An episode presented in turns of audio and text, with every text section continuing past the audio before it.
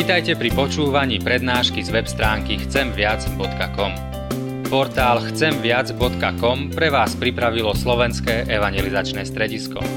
Nech vám táto prednáška poslúži na duchovný rast a múdru orientáciu v živote. Dajte ju do pozornosti aj iným. Pridajte si nás na Facebook alebo Twitter. Chcemviac.com. Viac ako dáva tento svet. Prečítame si dnes slova z Evanielia Jána z 18. kapitoly, verše 33 až 37. Znejú takto. Pilát vošiel teda zase do vládnej budovy a zavolajúci Ježiša povedal mu, si ty kráľ židovský? Odpovedal mu Ježiš, hovoríš to sám od seba a či ti to iní povedali o mne? Odpovedal Pilát, a som ja žid? Tvoj národ a veľkňazi mi ťa vydali, čo si urobil? A Ježiš odpovedal, moje kráľovstvo nie je z tohto sveta. Keby moje kráľovstvo bolo z tohto sveta, moji služobníci byli by sa za mňa, aby som nebol vydaný Židom, ale moje kráľovstvo nie je odtiaľto. Spýtal sa ho teda Pilát, tak predsa si kráľ? Odpovedal Ježiš, ty z tých hovoríš, že som kráľ. Ja som sa na to narodil a na to som prišiel na svet, aby som vydal svedectvo pravde. Každý, kto je z pravdy, čuje môj hlas. Pilát mu povedal, čo je pravda? Ako to povedal, zase vyšiel k Židom a riekol, ja nenachádzam na ňom viny. Amen. Toľko dnes biblické slovo. Bratia a sestry, sme v nedeliach po Svetej Trojici, aj tu väčší priestor na výber kazňových textov. Tak som vybral možno taký, ktorý sa veľmi na tú dnešnú nedelu ani nehodí a mohli by sme ho skôr zaradiť do obdobia pôstu alebo na základe ehm, tohto textu rozmýšľať niekde pred Veľkou nocou. Ale chcem na základe týchto slov rozprávať o tom, ako rôzne môžu dopadnúť stretnutia s Kristom. Aké rôzne môžu byť výsledky tých stretnutí. A ja na schvál hovorím, nielen e, mohli byť, ale môžu byť, pretože že také stretnutie s Kristom môže človek zažiť aj dnes. Toto bol prvý výsluh Ježiša pred rímským prokurátorom Pilátom, ale tento text nehovorí iba o smrti. To by sme ten zmysel a význam zúžili ozaj veľmi e, úzučko. Už miesto, kde v to piatkové ráno predviedli Ježiša o niečom svedčil. Tá situácia napríklad nehovorí iba o Pilatovi. To, že sa na takom mieste ocitol Žid a ešte k tomu za takýchto okolností napríklad hovorí veľa aj o tom ľude, o, o Židoch ako takých. Je svedectvo o tom, že, že títo ľudia nechceli Ježíša. Ale nielen Ježíša ale ani jeho kráľovstvo, ani posolstvo, ktoré prinášal. Proste dali tým najavo, ty nepatríš medzi nás, nechceme ťa medzi sebou, nič s tebou nechceme mať spoločné a nechceme ani to, čo rozprávaš. Ani toto už nechceme počúvať. Keby sa toto odohrávalo dnes, tak by sme to vnímali ako voľby, kde volebný líder so svojím volebným programom u voličov úplne prepadol. Proste to dištancovanie sa od Ježíša, od Božieho kráľovstva, ktoré priniesol, je vlastne takým, takou ukážkou toho, my ti nedávame svoj hlas, nechceme ťa. Myslím, že aj pre Piláta to bol šok. Že Židia sami predvedú pre cudziu moc, cudziu vládu iného Žida, aby ho súdila. Za normálnych okolností by žiadali skôr Piláta, aby si svojich ľudí mohli súdiť sami, ale teraz je iné. Všetko je iné. Proste chceli sa zbaviť kritika, odstrániť konkurenciu, vyhnúť sa nepríjemným stretnutiam, s ktorými ich Ježiš často dráždil, pretože že, mm, veľmi ostro voči ním vystupoval. Ježiš eh, videl veci ináč, nebal, nebal sa otvoriť ústa a proste povedať aj tak eh, vzdelaným farizeom a zákonníkom ozaj kritické slova.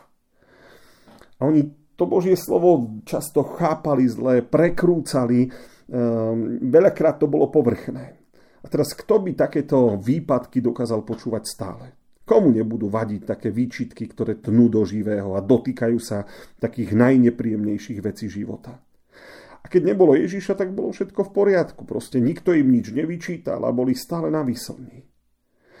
Nie je to príjemné, poviem, ale je to tak.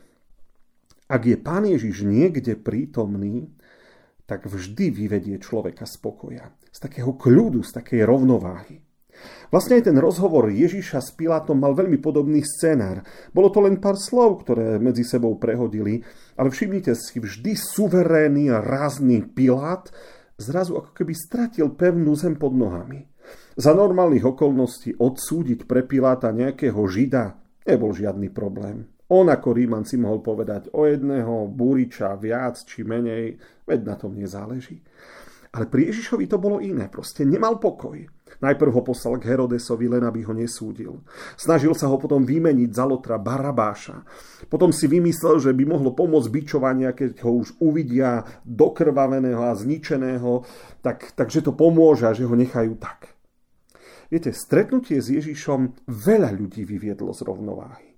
A nebolo jednoduché stretnúť Krista a zostať taký ako predtým.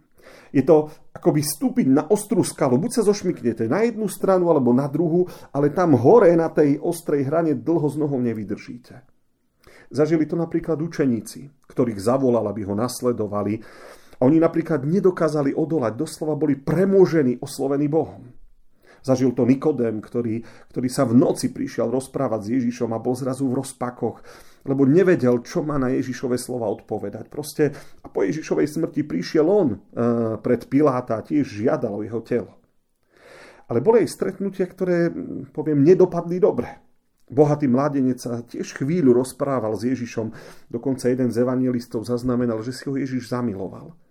Ale mladenec potom smutný odišiel. A ten, ten rozhovor neskončil nejako slávne. Ale aj mnohé ďalšie, ktoré viedol Ježiš so zákonníkmi, farizejmi, tiež nedopadli nič moc. Proste väčšina z nich skončila nenávisťou a rozhodnutím, že musia niečo s tým Kristom urobiť a musia ho zabiť, lebo iné nič nepomôže. Nehovoriac o stretnutiach, ktoré úplne vyviedli ľudí z rovnováhy života. Zoberte si Zachea. Stretol Ježiša, keď prechádzal Ježiš nedaleko jeho domu a zrazu jeho život sa od základu zmenil. Ježiš musel povedať, tak dnes sa stalo spasenie tomuto domu. A ohromnú zmenu zažila žena hriešnica, ktorú predviedli pred Ježiša, pretože ju pristihli pri cudzoložstva, chceli ju ako ukameňovať. Ozaj, bolo to iba pár slov, ktoré Ježiš povedal. Ani ja ťa neodsudzujem, chod, nehreš viacej. A jak to zmenilo toho človeka? Ozaj nebolo potrebné byť dlho v tej blízkosti Ježišovej a človek hneď bol postavený do nejakej situácie, kde sa musel rozhodnúť, či je na jeho strane, či je za neho, či proti nemu. Presne takto povedal aj Ježiš. Nemôžete slúžiť Bohu aj mamone. Proste raz sa musíte rozhodnúť. A o tom je náš celý život. Človek, ktorý ešte nestretol Krista pred takým rozhodnutím, nestal. Ale, ale každý, kto také stretnutie zažil, sa buď na jednu alebo na druhú stranu postavil. A nemuseli ste povedať vôbec nič. Už napríklad tým, že človek vôbec nezareaguje, nič neurobí, aj tým už povedal všetko. A teraz možno to najdôležitejšie. Kde som také stretnutie zažil? Kedy to bolo, keď som stretol Krista? A možno teraz listujete v pamäti a rozmýšľate, však ja som ho predsa stretnúť nemohol, však žil veľmi dávno. Kedy som ja vo svojom živote sa dostal do takej situácie, kde, kde Ježiš odo mňa chcel nejaké rozhodnutie, buď za alebo proti. Ja ozaj neviem, koľkokrát sa to stalo vo vašom živote, ale poviem, že napríklad aj táto chvíľa, keď teraz toto slovo počúvaš, je jeden takýto moment. Možno ten kostol, tie bohoslúžby, možno táto kázen, tieto slova ťa v podstate stavajú do takej istej situácie, akej sa nachádzal Pilát. Žena hriešnica, učeník Peter, farizei, zákonníci alebo ďalší. Proste stretnutie s Ježišom už nebude tu na zemi z oči v oči, hej, zatiaľ Stretnutie s Ježišom je vlastne stretnutím s jeho slovom. A to slovo je vždy zároveň pozvaním pre Krista alebo výzvou, aby si zaujal postoj voči Kristovi. Každá tá jedna ponuka, ktorá hovorí o tvojom hriechu, ktorá ťa napomína, ktorá ťa varuje, ktorá ťa vystríha, alebo ktorá ťa povzbudzuje a potešuje, každé slovo, ktoré počuješ, každé jedno pozvanie k viere, k zbožnosti, je akousi životnou ponukou pre mňa i pre teba, brat, sestra. Takov, ako mal povedzme Zacheus. Alebo každý človek, ktorý v tej dobe Ježiša stretol osobne.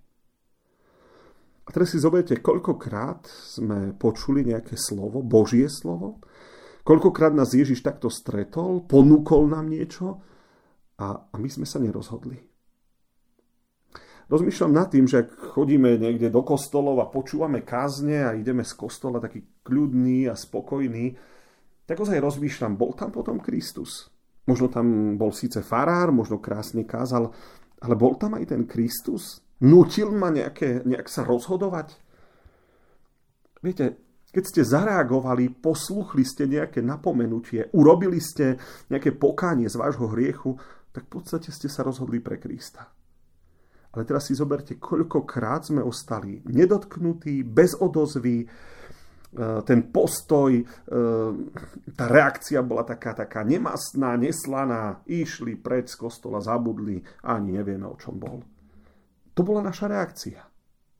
Uvedomte si, že vždy, keď sa stretneme s Božím slovom, vždy sa stretávame so živým Kristom a vždy sme dotlačení, aby sme niečo urobili. A to sa netýka iba nás, ktorí možno pravidelne chodíme na bohoslužby. Keď si tak predstavím všetkých tých, ktorí prídu napríklad na nejaký kresťanský pohreba a vtedy stretajú Krista a Boh ich stavia automaticky do takej situácie, kde majú sa rozhodnúť, kde majú rozmýšľať možno i o smrti, o nejakom takom napomenutí. Rozmýšľam nad tým, ako veľakrát reagujú tí ľudia. Koľko odmietania zažije Ježiš vlastne zo strany človeka dnes.